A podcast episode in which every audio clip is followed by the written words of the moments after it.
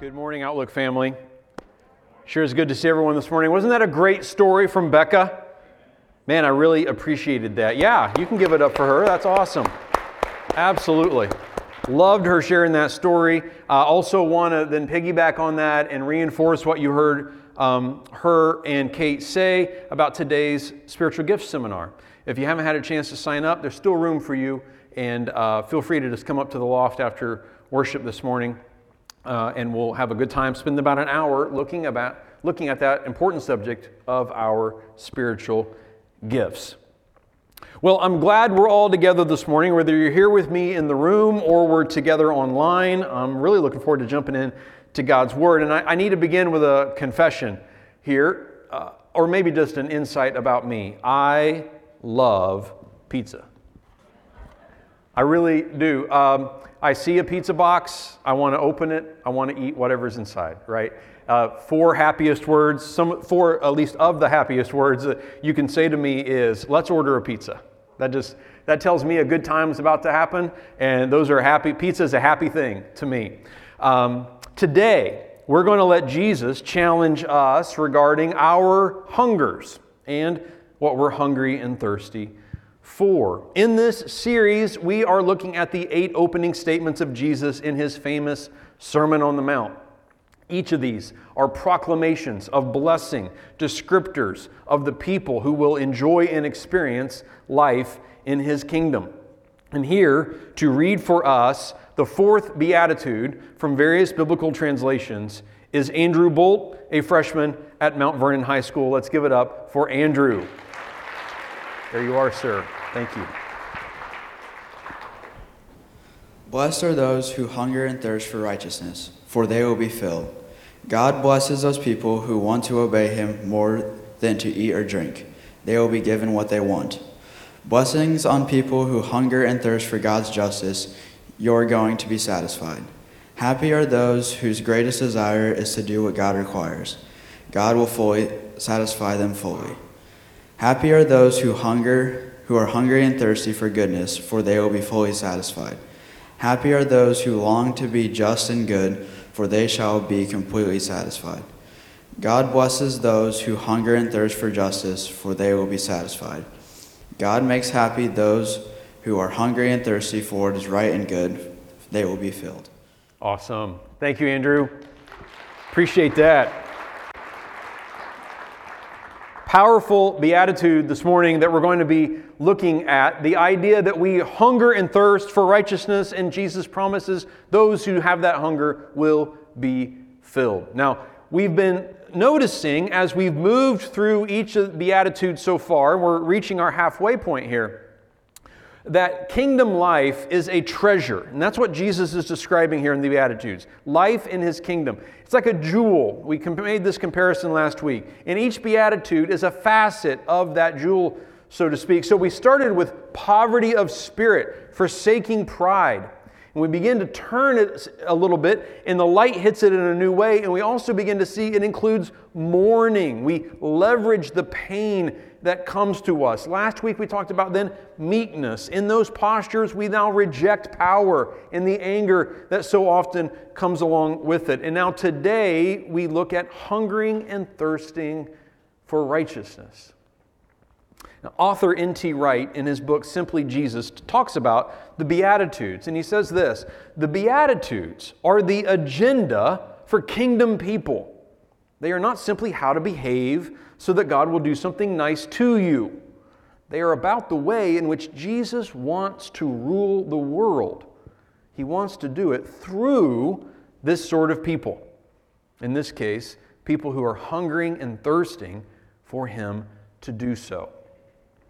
So let's start by unpacking this word righteousness. Now, to our ears, when we hear that word in our own culture and language, you might be quick to put the word self right in front of it, right? When you hear righteousness, you think of self-righteousness. And all of us would agree that that's not a good thing. In fact, Jesus would agree with that too. His harshest words were reserved for self-righteous people. But that is not what Jesus is talking about when he asks us, of course, to hunger and thirst for righteousness. In the original Greek, the word is dikaiosune.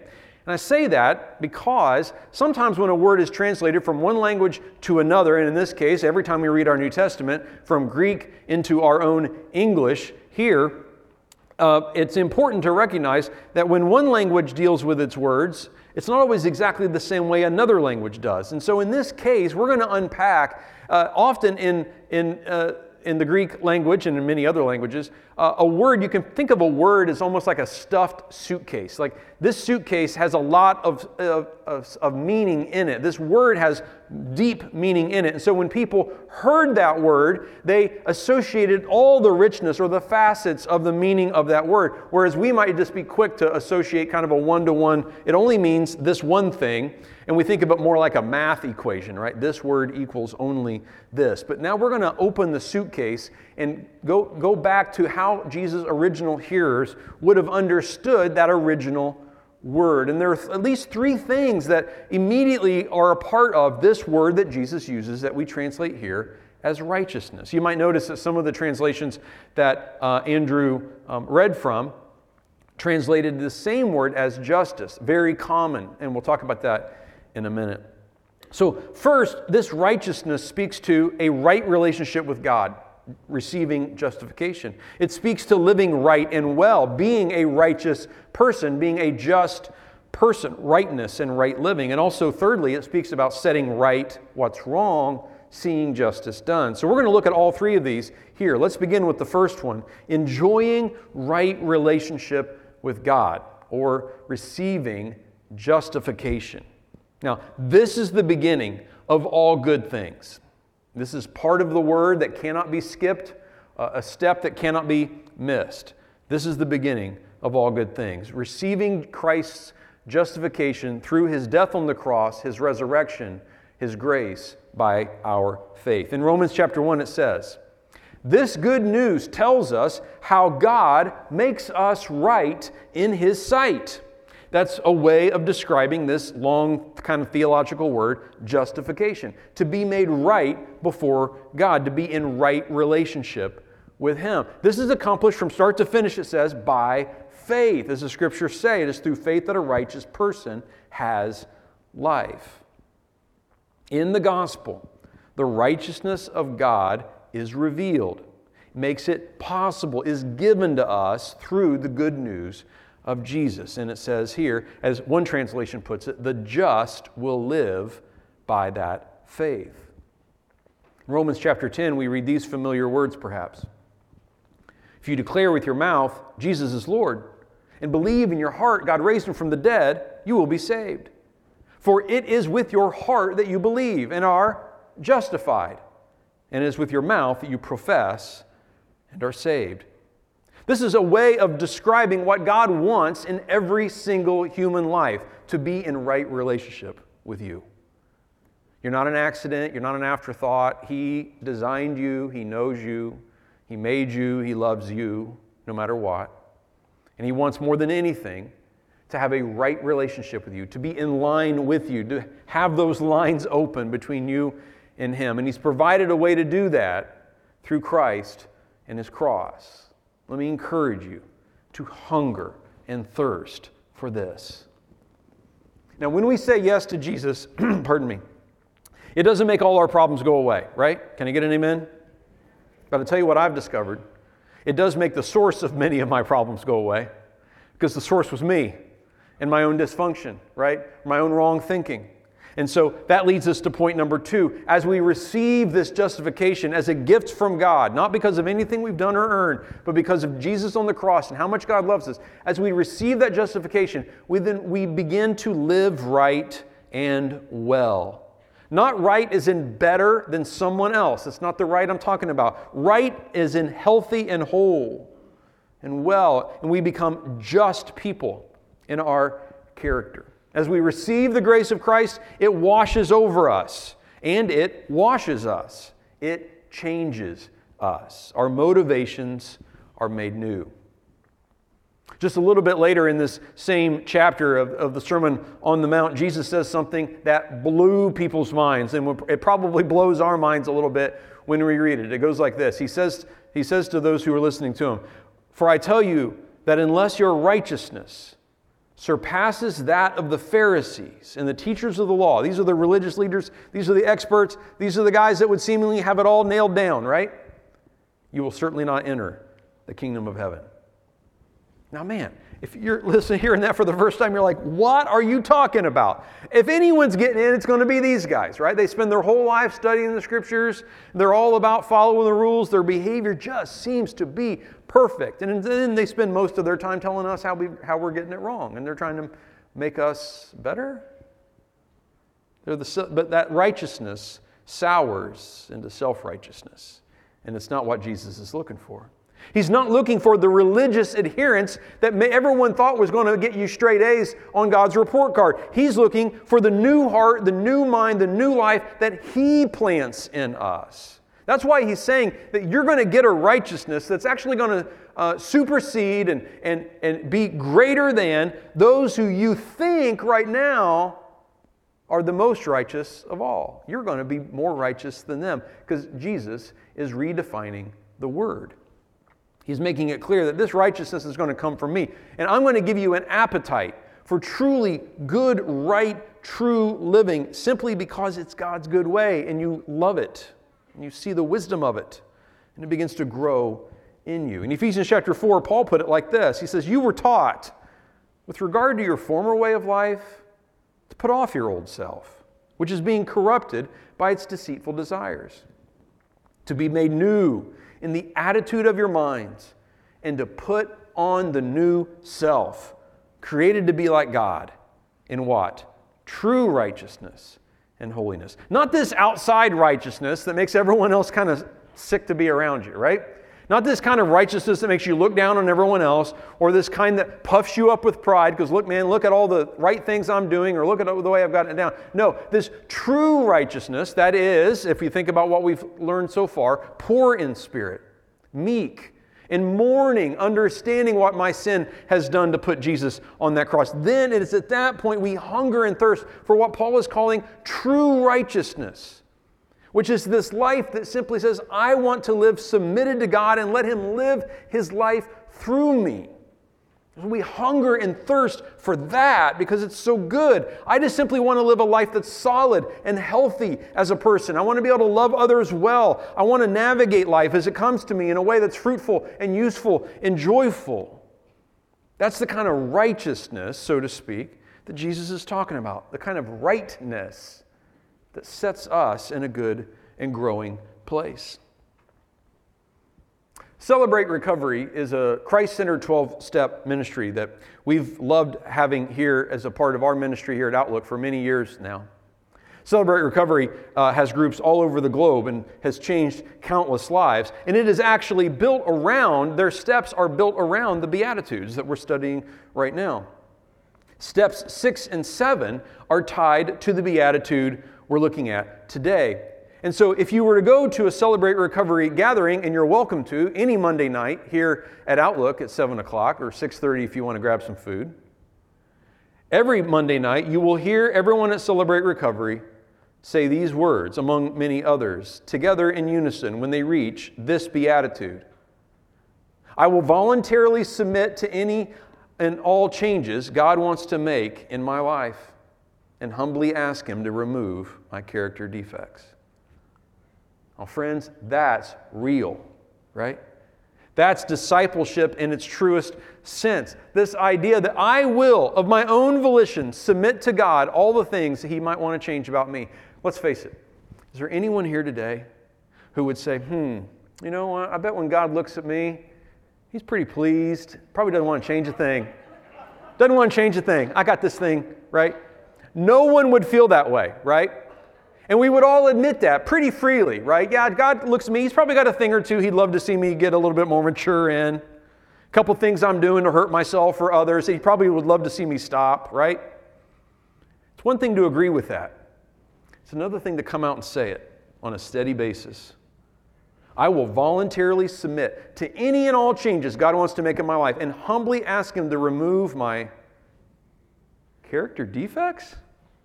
Do I have character defects? Are you kidding me? What? Right? But we do, right? Just ask someone who knows you. They'll let you know, right, what they are. Submitting those to God because it's more important to grow in Him than to maintain my own sense of pride or, or, or my own uninjured ego, right?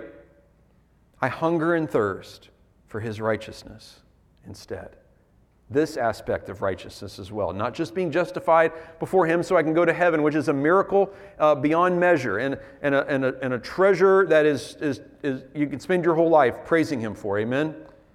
And yet also this aspect of righteousness that says, now I want to follow Him and I want to be more like Him. I want to put on the new self made in true righteousness, as Paul said. And this leads us to then a third aspect of righteousness, setting right what's wrong, doing justice in the world. Biblically, these first two tend to lead to the third as you look at them throughout the Scriptures. The word righteousness and justice are paired together constantly in the Scriptures, and like I mentioned earlier, both words can really be translated both ways. In Psalm eleven, it says this about the Lord: He is righteous, He loves justice, the upright will see His face. It's a bit of a preview of partly a, a beatitude we'll hear uh, soon. Psalm one oh six echoes, or, or really this beatitude echoes Psalm one oh six. How happy are those who uphold justice, who practice righteousness at all times. Proverbs sixteen reminds us, better a little with righteousness than much gain with injustice. So when Jesus' original hearers heard Him say, dikaiosune, they heard both righteousness and justice. Those themes would have rung in their ears together. They would have linked those. And the prophet Isaiah said about the Messiah that He would be all about righteousness and justice. And Jesus is certainly reinforcing that in this beatitude. In Isaiah sixteen we read, in love a throne will be established. Isn't that good? Not in power, as in power over others, not in usurping authority, not in bullying, not in takeover, but in love, a throne will be established. That's our King. That's our Messiah. In faithfulness, a man will sit on it, one from the house of David, one who in judging seeks justice and speeds the cause of righteousness. I love that phrase. Speeds the cause of righteousness. And so here's the flow for you and me. Having received uh, Christ uh, and being justified by God through Christ and His cross, the grace that is given from there and our faith to believe it and to receive it, we then begin to live according to His wisdom, healthier, more sane and solid lives. And then from that new position, we begin to see the world and all its pain and dysfunction and cruelty and disregard. And we then hunger and thirst. We long to see it healed and fixed. We want to see justice done. Biblically speaking, justice is defined simply as setting things right, putting back in alignment what is broken. See, sin has broken our whole world, including you and me. It runs right down the middle. Lines of injustice run right through us all. Justice is simply putting things right, starting in us, and then whatever our love and service can do for others in this world. We set back in alignment what's broken and what's breaking people in its process. We all can feel it. That sense that the world is not all that it should be or could be or ought to be, right? Justice is more than just a trending topic in our current culture. Its work has belonged to God's people since the beginning. But sometimes, if we stop and reflect, it does seem like the world hungers and thirsts for it more than we do. This is where we have so much to learn from those who have suffered injustice. Who hungers and thirsts for justice more than the one from whom it has been most withheld? I think, as Jason asked, uh, led us in prayer earlier, I think of our brothers and sisters in Ukraine. You've probably been keeping up on the story. I recently watched a video of Christians who were praying in a subway station as attacks proceeded over their heads on the streets. You've probably seen similar videos. We need to keep our brothers and sisters in prayer for that whole situation as well. Hunger and thirst for right and good things to be done in people's lives and for and on behalf of hurting people. Jesus says it's a blessing to hunger and thirst for all of these aspects of righteousness, for God, for godliness, and for God's kingdom to come on earth as it is in heaven, as Jesus taught us to pray. Here's really good news. Our righteousness is not the requirement for this blessing. Amen? It's our hungering and thirsting for it. That is wonderful news. I can't manufacture this on my own, right? I can't, through my own blood, sweat, and tears, white-knuckle my way toward the kind of righteousness that we're unpacking here in this beautiful word. But what I can do, and what Jesus is calling me to do, and perhaps what we could say is through this word Jesus is calling all of us to do, is hunger and thirst for it.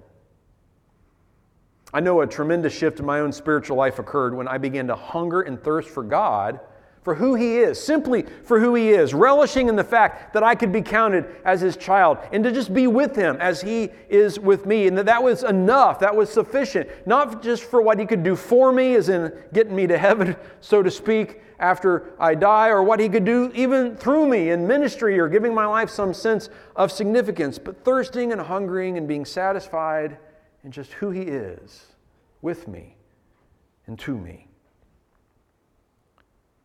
If anything, this morning in Jesus' words here can be a call to slow down and be with God. It's the only thing that really matters, to pull up to His table and feast at it. And listen, no matter your age, no matter what stage of life we're all in, this is a relevant word. But but I have to say, when I reflect on my own life, I, I, if you're a student with us this morning, if you're in middle school or high school, it's easy for, to think that these are the kinds of things that, yeah, I'll get around to that, or that's something that I'll do when I'm a, when I'm an adult. I'll take that more seriously. It's and a lot of people tell us when we're middle school and high school students, your few, you have such a bright future ahead of you. But I want to tell you right now, your future is today. And if you're if you're online or you're with me here in the room, I just want to say and testify that the decisions I made for Jesus as a middle schooler and a high schooler changed my life, set the trajectory of the rest of my life. Don't put it off. And in fact, I'm telling you, your investment today in falling in love with Jesus, of giving yourself to Him and His cause, of being captivated by the beauty of His truth, you will look back and realize you could, you should have done it even sooner, because you will spend, you can spend your whole life pursuing His mission and unpacking the beauty of His truth. And you will look back and say, it still wasn't enough time. There's so much goodness and richness in a life of following Jesus. And I just want to encourage you, no matter your age, don't think this is something you can just, or should just put off till later. God can mightily use every single one of us, starting today, as we hunger and thirst for Him to do so. Amen? Thank you. Yeah. So if you're a middle school or high school student especially, let me tell you, give your life to Him in a new and fresh way, maybe for the first time, or maybe just in a renewed way. Hunger and thirst for it. You will find satisfaction. The world promises all kinds of things that you think might be satisfying. They are not. Only Jesus is. Fulfillment is found there. Hungering after Christ more than riches or acclaim or success by any standard. Hunger for Him. I remember an instance when I experienced what I, uh, what it felt like to be genuinely and deeply thirsty at a physical level. And I think about this whenever I think of this subject. When I was twenty, uh, I took a trip to the Darien jungle of Panama. We hiked to remote villages and then shared the gospel there. We partnered with a missionary. We didn't just airdrop in and start walking around. You know, we we we uh, this guy this guy knew where to go and what to do. He'd been there for several years at that point. We partnered with a missionary there. It was an incredible experience. But as you can imagine, it was hot. I've never experienced heat and humidity like that before or since. During one especially long hike, and this was kind of early in the trip, most of us drank our canteens dry too soon. We were thirsty. We reached a river, and after our host told us that there were fewer alligators here than in the average river, and the water was technically comparatively okay to drink, we simply jumped in with our mouths open. I've probably had some sort of intestinal worm ever since. Who knows what I ingested while I was in there? Who knows? But I do think of that kind of thirst when I think of this subject and when I read things like Psalm sixty-three and passages like it. You, God, are my God. Earnestly I seek you, thirst for you. My whole being longs for you in a dry and weary land where there is no water.